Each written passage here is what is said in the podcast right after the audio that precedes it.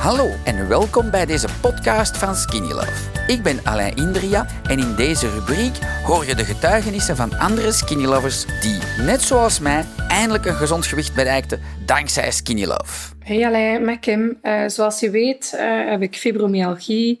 Um, en in augustus was ik van de trap gevallen, waardoor ik heel veel last had aan mijn heup. Um, sinds gisteren um, heb ik nu zo goed als geen zurende pijnen meer. Um, ook bij de weerswisseling voel ik weinig anders. Um, tegenover normaal gezien heb ik dan heel veel last van mijn spieren en gewrichten. Um, ik ben ook gestart met terug te sporten. en ook daar ervaar ik geen extra pijn door.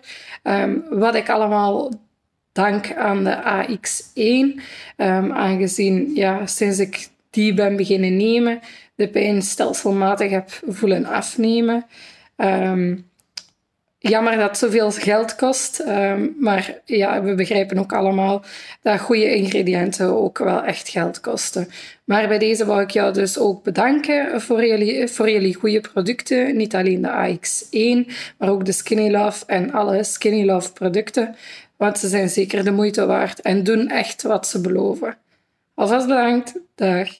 Dankzij dit verhaal heb je ongetwijfeld zelf ook de motivatie gevonden om van start te gaan. Ik wens jou heel veel succes!